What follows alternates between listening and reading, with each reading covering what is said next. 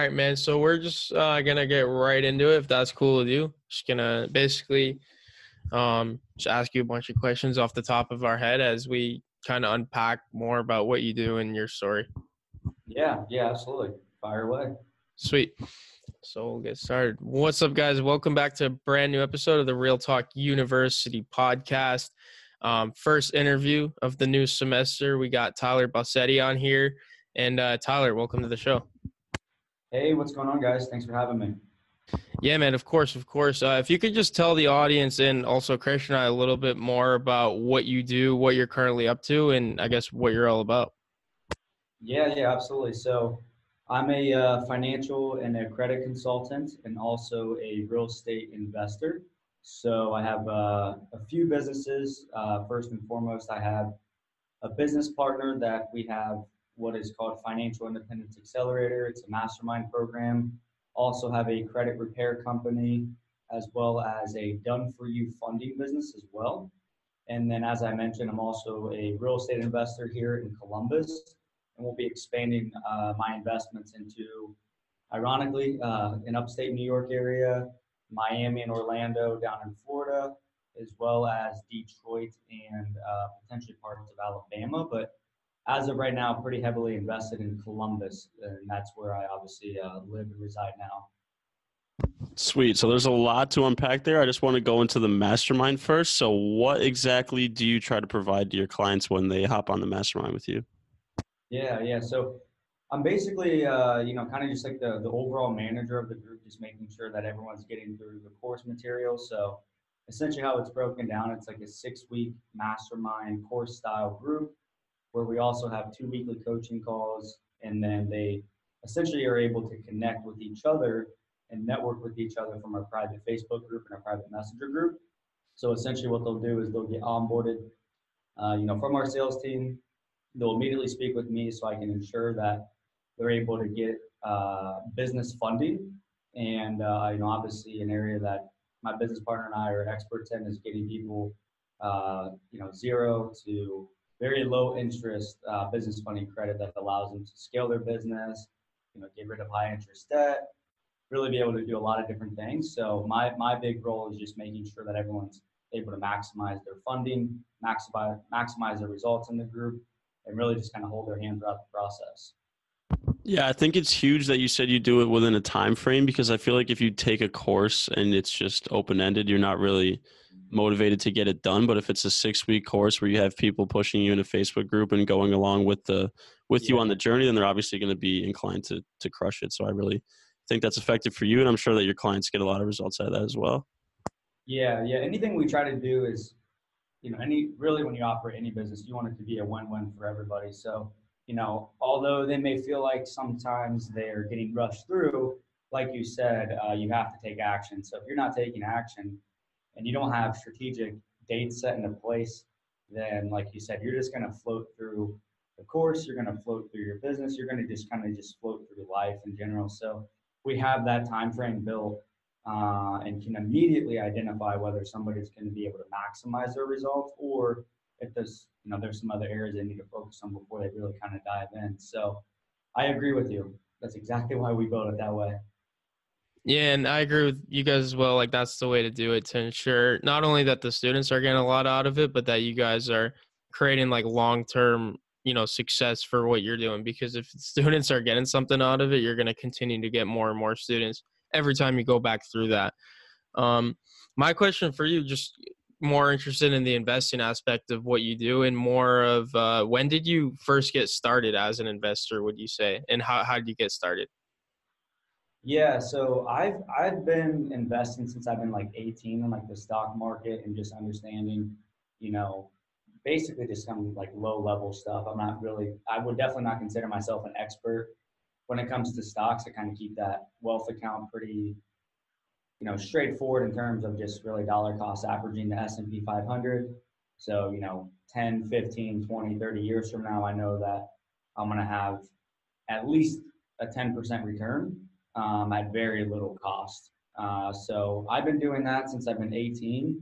Uh, as far as real estate's concerned, though, I, I got into the mortgage industry about five years ago. And that's where I got a lot of knowledge, a lot of connections, and had great mentorship for five years. I mean, I helped build, uh, you know, the number one mortgage team in Ohio and had, like I said, you know, some really good mentors and, and built some insanely great connections. And so, you know, what we talk about, why we use credit is to, you get credit to, to build income streams and ultimately build wealth. And I think that if you want my honest opinion, uh, I think that real estate is the number one way to build, you know, monthly cash flow and really build, you know, long-term wealth as well. So that's why I put a huge focus, like 80% of my finances and focus is going back into the businesses and back into real estate. Yeah, that's I agree with that too. That's pretty dope. Like real estate, like it's long term equity, like it's always gaining value and you're always getting cash flow from it. So it's like a no brainer. So like when you're kind of browsing markets for deals, what do you look like in terms of real estate? Like what's a deal that pops out to you? Yeah. Yeah. One thing to add too, it's not about really I mean, it's obviously it has a lot to do with how much you make, but it's also just important how much you keep as well. So, you know, one thing that you guys will definitely learn um, if you don't understand already is taxes. It's the highest expense you'll ever have in your life. Um, I don't know who who has the quote, but two things are guaranteed in life, and that's death and taxes. So it's not necessarily if you make a million dollars a month. It's about matter of can you keep a million dollars a month. That's why most millionaires are made through real estate is if you if you make 500k a year at your corporate job, you're getting taxed right now at you know basically 40% of your income is just completely going away for Medicare, Social Security, just normal taxes. So when you get that paycheck, right off the top, 40% is gone. Right? If you make 500k in real estate, you have like three or four massive, uh, massive write-offs, tax write-offs. So that's why people that are already millionaires put their money into real estate to protect it because then you can write off depreciation, you can write off the maintenance man, you can write off this, this, this, this, and this. So you actually keep 500K, right? Whereas if you're in the corporate job making 500K, you don't, you, you just 40% goes away. We're at the lowest tax bracket that we've been in a very, very, very long time, right around 40%. And it's been upwards, uh, it's been as high as like 94%. So that's what people are not talking about right now. Um, you know, we have a president right now that is built his wealth and his empire through real estate. Even if the next president comes in, I can almost guarantee you that real estate is going to be one of the biggest ways to protect what you've already made. So, kind of going a side tangent there. Uh, refresh, refresh my memory. What, what was the question? that you asked? I think it was. Uh, yeah, it's more so like, what do you look for in a deal when you're looking for real estate? Like, what stands out to you, other than taxes? But that that's definitely helpful. What you said. Yeah, yeah. I think that you have to really just kind of like with anything, keep it simple. Can I make money on the way in? Meaning, you know, if the property is 200k, is there any possible way from my connections, from my team, from what we can do is there any way for me to make money the moment I get into the deal? Meaning, can we get it for 90, 95? Can we get it for 80, 85, right? So is there any possible way to make money when you get into the deal? And then also you got to figure out, is this going to be a, quick, a quick play or a mid to long term play? So what I mean by that is, hey, if, we we can cash flow at, you know, 15 to 20% every single month, then we probably want to keep this. But my vision is I don't like I'm I'm doing like the small plays where we're buying the single family homes, we're buying maybe the multi one, you know, two to four units to get my crew in there. We're getting great deals on them, which is, you know, pretty rare, number one in Columbus. Uh, but we're able to make money on the way in. So those properties that are 100K, we're getting them at 85, 90, right? And then on top of that, we're usually cash buyers because I have investors that I teach how to get that 50 to 150K at 0%, and they're working their nine to five jobs. They can't go find the deals. Well, my team can. And it's the money they didn't even have in the first place. So we're able to close right away. Like we're closing in three to seven days, buying the property in cash. It's more incentivizing for the seller. And then we have a decision hey, if this is cash flowing 15 to 20%, we're just going to keep it. But if it's not, then let's just go make a quick 30 to 50K in two to three months, pay out our investors, you know, the 12 to 15% ROI that they would never had in the first place. And then we can take our profits and rather paying taxes on that, we do what's called a 1031 exchange where you avoid paying capital gains tax on that money. And then we put that into a big deal, right? We'll put that into like a 20, a 20 unit apartment or a 30 unit apartment, right? So our goal is to get 100 units. Um, but you can put that down payment from the profits you made from this flip over here into this bigger deal without paying taxes. Then we can bring on more investors to add value to those apartments, refinance the deal.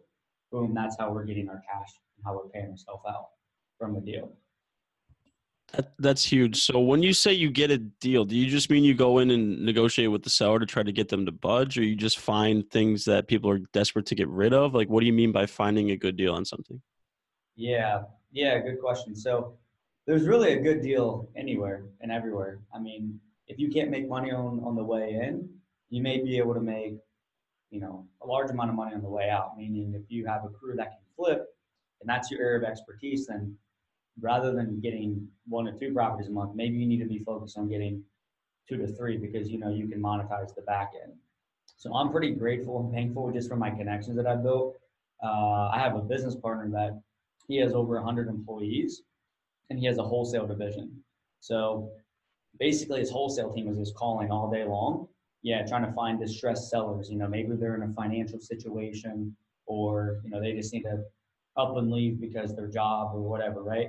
So we're saying, hey, we're we found this property. It's it's 100k, but all the properties around there is, is easily worth 110. So we'll give the seller, you know, 100k cash. will close in three to seven days. So I'm a little lucky there, but that's what people need to look for, or they just need to kind of focus on what their actual vision is.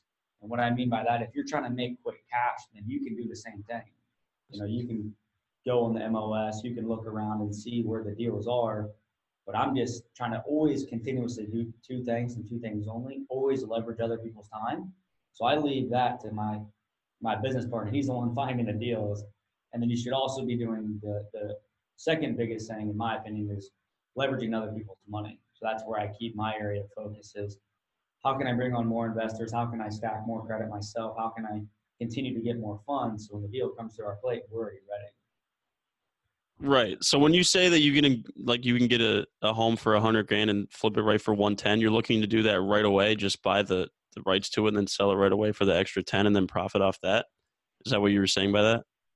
Yeah, yeah, that's what a lot of people do for like wholesaling. That's like uh, what wholesaling means in real estate. But no, we would we would be already basically like we're already like essentially wholesaling it to ourselves. That makes sense. But his, like we're gonna either we're gonna do the deal or one of my business partners, investors are to do the deal.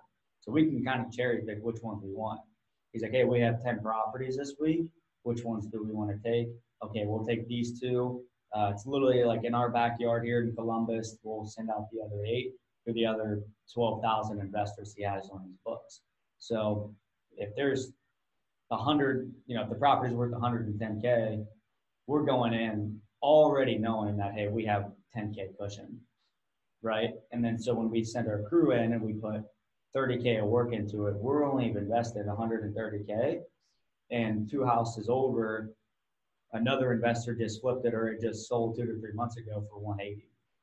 Right. So that $50,000 profit, we're taking that $50,000 profit and we're paying out the investors, right? The 12 to 15%, which essentially we have cushion when we're going into the deal, the 10K difference, right? That's 10% right there.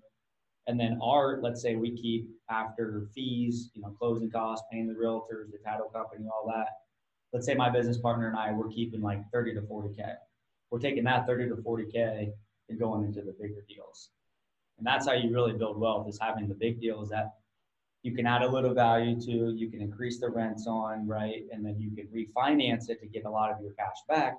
Now you have a legitimate appreciating cash flowing asset and a massive tax write off.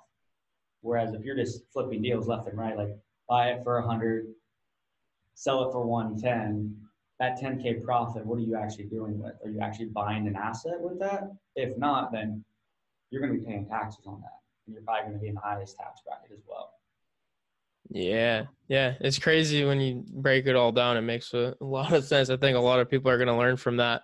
Um, I guess a cool question would be like, I, I feel like investing is like best learned through major failures and mistakes for a lot of people. Like, has there been a deal or a time that you can recall where you made like a fatal mistake, and then like how do you recover or learn from that?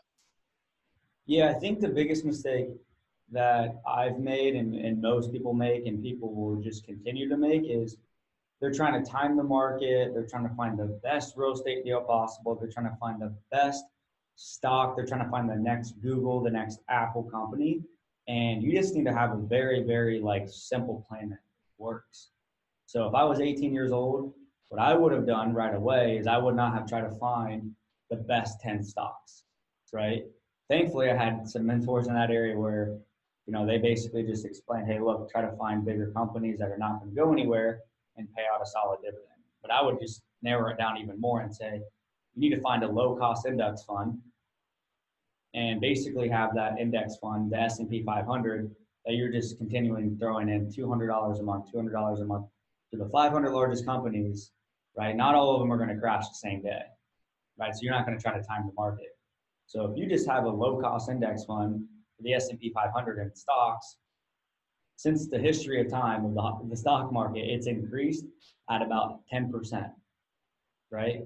You throw in compound interest, that's the difference of somebody having, you know, a million dollars ready to go when they're ready to retire or potentially 25 million because they're not paying a broker, they're not investing into, excuse my language, a shitty 401k with over 17 different fees and, you know, three and a half percent uh, on paper, they can put that into a low index fund and just matches the S&P 500.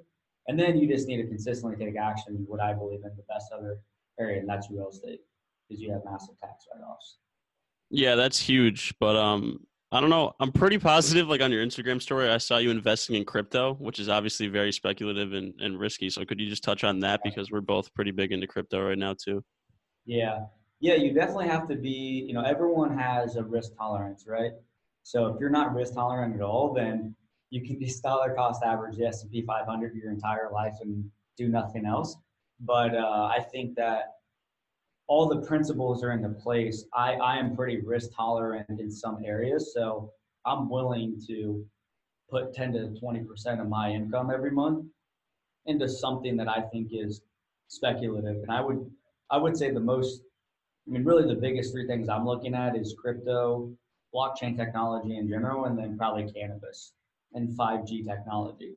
So for me, uh, I'm just looking at a few different things that kind of matches the principles of what all those big. It's just ironic to me that the largest banks in the world and some of the biggest companies in the world five years ago said that, oh, it's just a fly by night, it's whatever, and then next thing you know, you see the biggest bank you know, Chase, J, uh, JP Morgan and Chase, now they're, they're involved in it.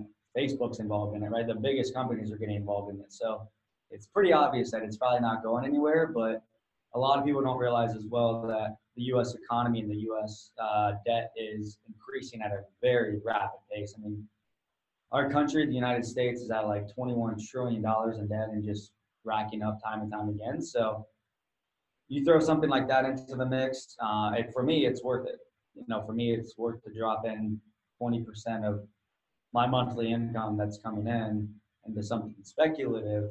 And if I profit, I'm just going to drop it back into things that I know is very safe. And that would be the S&P 500. That would be real estate. If it plummets, then oh well. Yeah, you're just playing with money that you're already like content with losing, basically. So and taking the upside, obviously. Which yeah. Um, so I want to move more into like the credit aspect of what you do because I think in college, like that's really big for college students is like how do you build credit or how do you um you know be financially responsible. So what would you say are like some tips without giving away some of your bigger secrets um on how to build like a good credit report um as a college student or as a younger person i guess? Yeah really really good question. Um you know, what's funny is you can graduate high school and right away you'll get 100K of student loan debt, no problem, right? Um, but that same person cannot go get a mortgage if they don't have credit built, right? They can't go get a mortgage for an investment property, or they can't go get uh, an auto loan to drive a car so they can actually go to work when they finish college, right? So it's pretty ironic that's how it works. Um, it's just, you know, it is what it is. So you have to get creative. And I think the easiest thing to do right away is if you have like a family member or a really good friend that has already built credit for like the last 5 10 20 30 years. Let's say your parent had a credit card for 25 years they've never missed a payment they've been very responsible on their spending then you can add yourself on as an authorized user and that will start reporting on your credit as it was there the last 20 years that they've had it. So you can immediately start establishing you know good credit. And then yeah, I mean, pretty simple. Like what a lot of people do on social media is they teach about how to travel for free. So, you know, if you're in college and you're going to go on a spring break trip, you can apply for, you know, some personal credit cards that if you hit the spending requirements, you're going to get a ton of points. And then you can use those points to go fly or you can do really whatever you want or get cash back. So I think that it's really, really important to look into adding yourself as an authorized user you know, with a family or a friend, someone that's responsible on their payments. And number two, start building up your own personal trade lines as well. And a trade line is just as simple as going to go get your credit cards in your own name that you actually apply for, but obviously being responsible with them, right? Don't go using those credit cards at the bar or doing, you know, silly things with it. Just use it for things that you're going to basically spend cash on, right? So if you're going to go use your debit card, you might as well put it on a credit card that's going to give you points or give you cash back. So then four years from now, you have four or five credit cards plus an authorized user or two or three authorized user accounts. You're coming out of college with five to seven personal accounts and you've built a pristine credit profile at a very young age. So, what are some of the cards you would recommend? Because personally, I have this the Discover It card right now. It's pretty good with cashback and things like that, and you're able to like check your credit scorecard with no uh, no dings on your credit. But what else would you recommend for someone starting out? Maybe the Apple Card or something like that. I'm not really too incredibly well versed in credit. Obviously, you are, so you could drop some names if you would. Yeah, yeah, good question. So, uh, what's funny though is the the credit card companies put the uh, the sources in there to check your credit through their like app, but just so you know, that's not your real credit score. That's called a Vantage score. So if you're not paying for a credit report, then it's actually not your real credit score. It's called a Vantage score. They're just doing a calculation to give you an idea. So like Discover, Capital One, all those big cards, they have uh, like a source like that. So you can go to creditchecktotal.com and pay one dollar, and you can get your actual free bureau report from Experian, TransUnion, and Equifax. So again, if you're not paying for an actual credit report, it's not your real FICO scores. It's just called a Vantage score. I think that the best cards to start with is I take the, the top down approach, meaning start working with the top five biggest banks. So Chase, US Bank, Citibank. Um, yeah, so you want to really start with the biggest banks go really in depth with the relationships with them, and then you can start working with the smaller banks in your area. So I, I recommend Chase first because they have what's called a, a 5 and 24 rule. Whereas if you get five personal accounts in the last 24 months, then you'll be automatically a uh, decline for any of their products. So let's say that you had five credit cards already, you got all of them within the last 24 months, and your credit profile is pristine, and you went and applied for a Chase account, there's like a 99.9% chance, or if not a guarantee, that you would just be automatically declined. And every bank has their own rule. So I always recommend to start with Chase. Uh, I would recommend that you just figure out what your actual um, what your actual goals are. So if you're trying to travel, maybe you just go get one travel card with Chase, and then you can go get some other cards and build your relationships with the other big banks. Or, you know, what I talk about quite a bit as well as zero percent let's say you go get two or three zero percent personal credit cards, you're not paying interest on those until that introduction APR period is finished, and that could be 12 to 15 months from now, right? So basically, you're saving that money that you would have spent today to do other things that you can from now until then to hopefully produce income. Super helpful.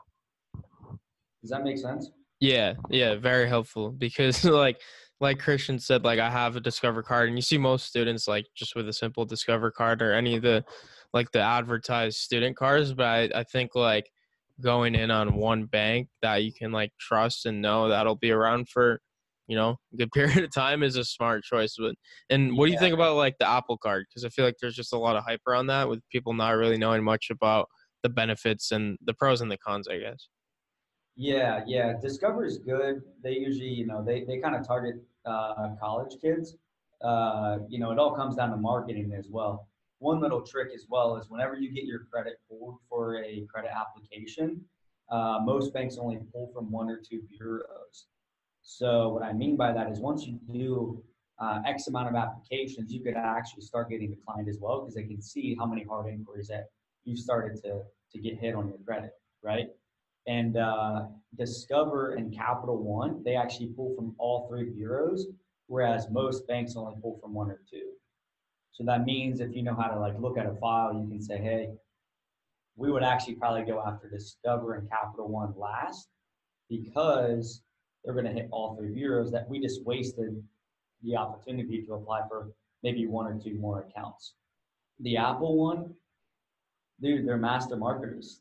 Apple's master at, you know, they're masters at marketing, but they're also very intelligent to know that 78% of Americans are paycheck to paycheck because of high interest. So most people have high interest credit cards and they go into Apple and they don't have the money or they've already maxed out their other cards. They're geniuses. Hey, how about we just make our own credit card? Have them finance it because if they purchase an Apple product, they're going to get X amount of points.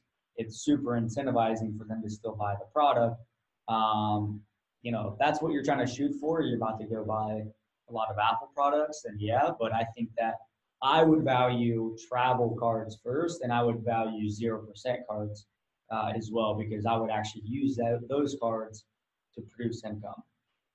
Right. So in our case, would you recommend that we get the Chase? There's a travel card for Chase. I'm assuming that we should apply for if we want to rack up miles and things like that.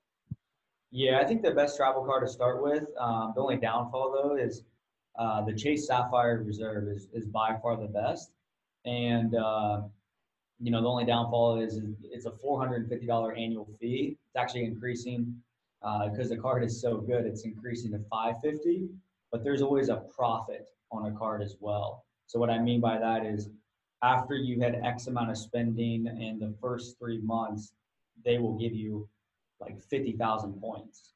So when you when you turn that into actual monetary value, it's like $800 right there. And then they also give you like $300 flight voucher. They give you, I think they just changed it where they're giving you some perks with like DoorDash, all these different perks that you have. So on paper, yeah, you're going to pay 450 to 550, but when you actually look at the profit of the card from the points and the other incentives that you have right away, it actually equates to about $1,200.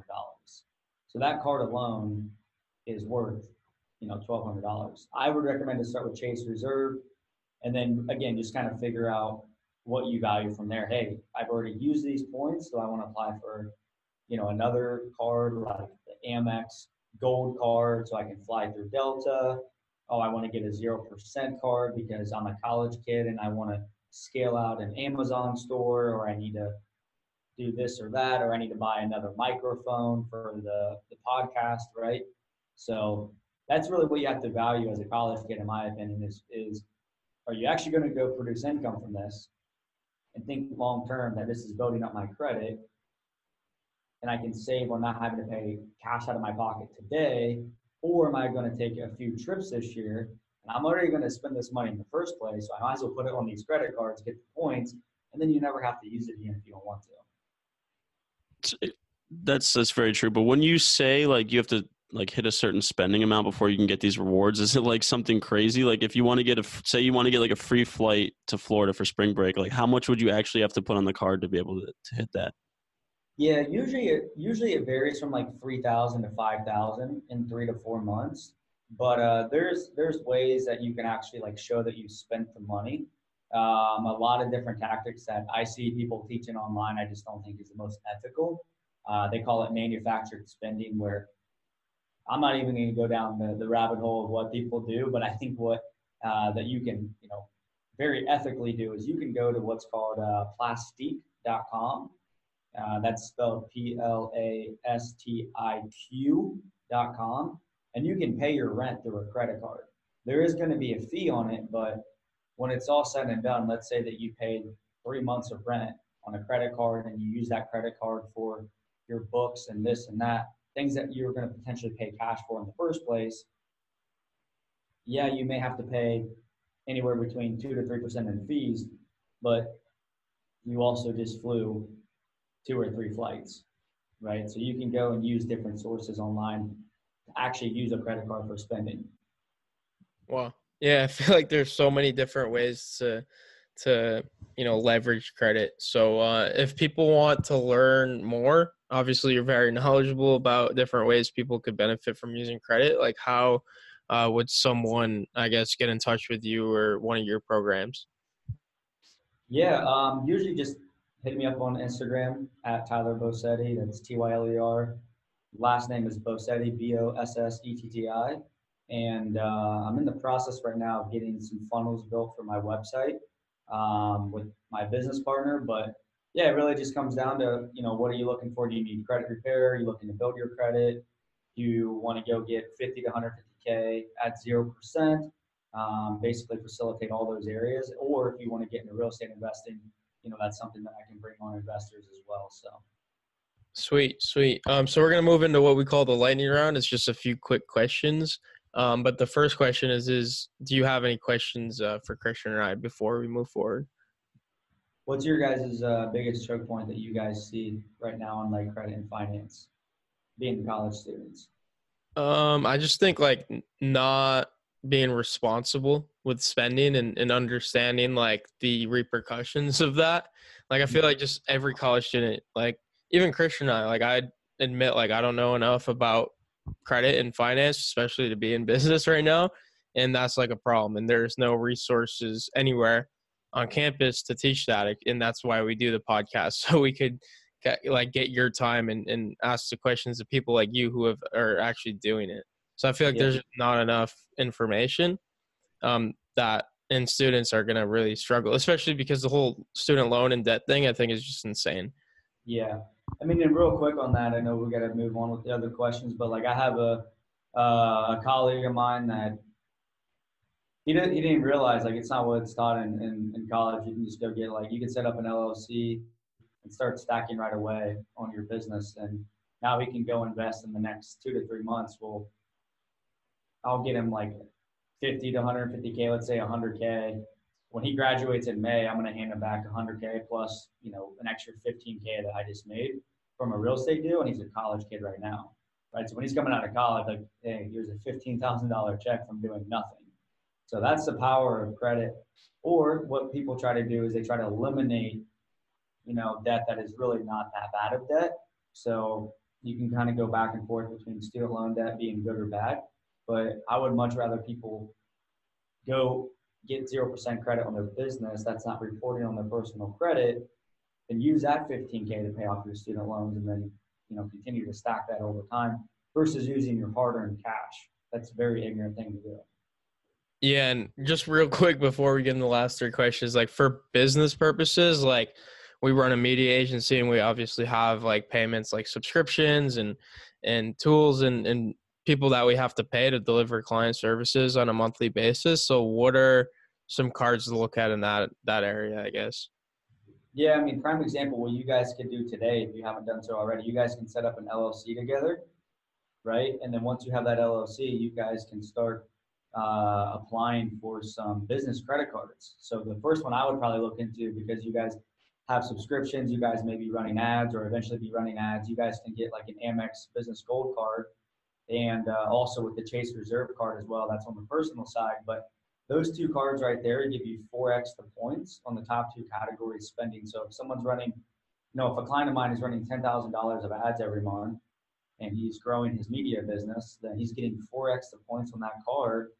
And now when he logs into his Amex portal, you know, every single month he's racking up points, points, points, which he can use for travel, really use for whatever he wants. And then also you guys can go get maybe one or two cards at 0%, right? Let's say another 10 to 20K each. You can use that 10 to 20K each to actually start buying more equipment or, you know, really just doing whatever you can to grow that business and to grow your presence. Does that make sense? Yeah, yeah, that does. I just wanted to go back to when you kind of asked like what what can trip people up. For me, it's just like the kind of the fear of the unknown because I've I, obviously I don't know if it's true or not, but I've heard rumors that like oh if you apply for X amount of cards, you might get your credit score dinged, or if you go check on your score, you might lose points. So I'm just trying to play it as safe as possible, and I don't know if that's the best approach to take when you're trying to build up a credit score. Yeah, yeah. Uh, you said something that I love uh, that I talk about all the time is your fear, like you, you're scared and you fear what you don't know. And 99.9% of people don't know credit and finances. That's why they're scared of it. And that's why they do exactly what you said. They don't do anything at all, which is just as bad as actually taking action.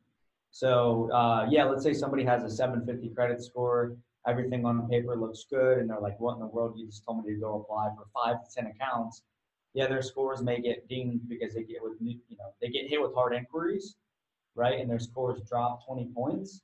But then the next statement and the following statement, their scores actually go back up. You need 21 personal accounts to have a perfect credit score. So what's funny is if you've never had credit, you can't go get a mortgage, right? So in reality, the more accounts that you have, the better pay, the better payment history that you have, the more mixed accounts that you have. That's all built in the algorithm to show that you're a credit worthy borrower. Okay, I got you. So you would you would recommend obviously that I go apply for say the Chase Reserve card and then just start racking up spending on there and just paying it off and it'll eventually balance out and even overpower the original ding for applying. Yeah, yeah. I mean, if your scores drop 10 to 15 points, eventually it's going to come back, if not go exceed where it was prior to. Awesome. And are there ways to kind of waive? I've seen other credit people online. Are there kind of ways to waive the uh, the annual fee of say 450 bucks that you have to pay for the the Chase card you were talking about? Yeah, there are some approaches. Um, I mean, you can do like some people will like lower the limit. So there's a law that if the limit exceeds the threshold of what the annual fee is, then they have to remove it by law. So what I mean by that is if the uh, the the annual fee is like four hundred and fifty dollars, but your limit's only like a thousand dollars on the card, then legally you can't, you know, charge that person four hundred and fifty dollars. So what some people will do is if you get approved for 10K, they will call Chase and say, Hey, I want to lower my limit because a family member is going to use my card. I don't want them to rack up 10K. Can you drop my limit down to a thousand dollars? Or um, or they'll just try to negotiate with them, like, hey, can you lower my limit? To be honest with you, that strategy just doesn't work as well anymore. And to be honest with you, um, I don't even think it's worth anyone's time or efforts or money to try to even do that anymore. The last thing that people will do is they'll call it uh, downgrade the card. They'll go from one product to a lower product. So you still have the account history, you still have the length of time you still have the relationship with the bank, but they're just shifting you to a new a new card essentially.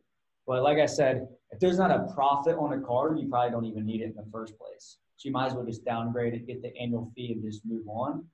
Uh, but the Chase Reserve has a profit, so I want to be worried about the, the annual fee with that one. Okay, awesome. So we'll just move into the lightning round quick and get you on out of here. Uh, we obviously know you're very busy, so we don't want to waste too much of your time here. Um, so first, if you could have dinner with any three people, dead or alive, who would they be and why? Oh man, that would be uh that's funny. I've actually never thought about that. I would do man, I would I would say LeBron James. Uh, I love sports. I think he's a great businessman. I'm from Ohio, so I think LeBron would be pretty cool. Um, I'm also really big into music. I think Russ would be very cool to have dinner with as well. Um, he's also kind of like I said, uh, I don't. There we go. Yeah, it's a great book. It's all in your head. It's a great book. If you guys have not read or listened to that, insanely good book. And then, oh man, I'm gonna like try to squeeze both of them in there, but I would say like Gary Vee would be sweet. I think that he's kind of like you. Yeah, I got the got man. I'm just naming off everyone you guys like. I would like to squeeze in Grant Cardone in there as well because I'm trying to I'm trying to build like 10x the empire that he's built. So there we go, man. There we go. So those those guys are very popular, of course, but I think that in a weird way, I like relate to all of them and uh, just love what they've built, and I'm trying to do what each of them have built, like, but even bigger. So You definitely Hell yeah. with what you just said, obviously. yeah, we definitely relate to that dinner table. yeah, yeah. um, Great dinner. So if uh, the next question is, if you were in college, so like our situation right now, like what side hustle would you start, and how would you go about starting it? Yeah, good question. Um, I think you have to really just really do two things and two things only, whether you're in college or whether you're 10 years old or whether you're 100 years old. Number one, do you like it? It's so cliche, but I've done like 900 things at the age of 25, and I've always excelled in areas that I've enjoyed because I would just never, ever, like, ever be outworked if I actually enjoy it. And then number two, does it actually solve a problem? If it doesn't solve a problem, then I don't give a fuck if you love it or you hate it. There's no value. So you're eventually going to just get ran over. So if you if you like it and it solves a problem, then that's what you need to focus on. And for example, um, I used the ecom earlier. Like some people may love, I don't know, being on their computer and figuring this this out and that out. So like Amazon automation, super sexy right now. But for me, it was always like finances and it was always like business. It was always, you know, doing sales, doing this, doing that, and building connects and meeting new people. So that's where I've always tried to focus into is those two things is leveraging other people's money and leveraging other people's time. Dope. That's great advice. Yeah, we agree because, like you said, one, sure, it might make you money, but if you hate it, you're never gonna be able to sustain it long term. And then two, if you're not helping anybody, no one's gonna kind of want what you're offering. So, uh, last question: uh, What's one thing you know today that you wish you knew when you were 19? Oh man, I would uh, everything I know now would probably with like just credit and uh, I mean honestly, like I call it the after hours too. I had a lot of fun and had built a lot of connects through that, but I think that just consistency always wins. Consistency always, always, always wins. So even if it's 10 minutes, even if it's like you guys are about to go out on the weekend, you're about to go home or whatever, just like 10 minutes or 10 hours, just very, very, very, very consistent action. Um, I didn't really answer the question at all, but um, I don't know. I think you just gotta, you gotta put in the consistent work every day. It doesn't matter if you invented the, the greatest thing or the, the worst thing. If you just are consistent with it, you enjoy it, it solves a problem, you're to look back 10 years, 20, 30, it'll be something that is pretty special. No doubt, yeah. Consistency is key. It's what keeps you around uh, long term. That's what we're all here for. So appreciate your time today, Tyler. Uh, if you could just plug um, your social media or website or anywhere else uh, for the audience one last time, and Yeah, um, yeah, I just appreciate your time and everything you've uh, shared with us today. absolutely, guys. Uh, like I said, you guys can message me on Instagram. That is at Tyler Bossetti. And I will personally get back with you or my team. And then my website, tylerbossetti.com. That's T Y L E R B O S S E T T I dot com. And the website is getting finished up right now, but by the time people hear this, it'll probably be all wrapped up. And again, I appreciate it. You guys have a great day and uh, go stack up some credit. Yeah, for sure, bro. Appreciate all the advice. We'll uh, shoot you a message when this is dropped, and uh, we'll put all the links and whatnot in the show notes. So. Awesome, guys.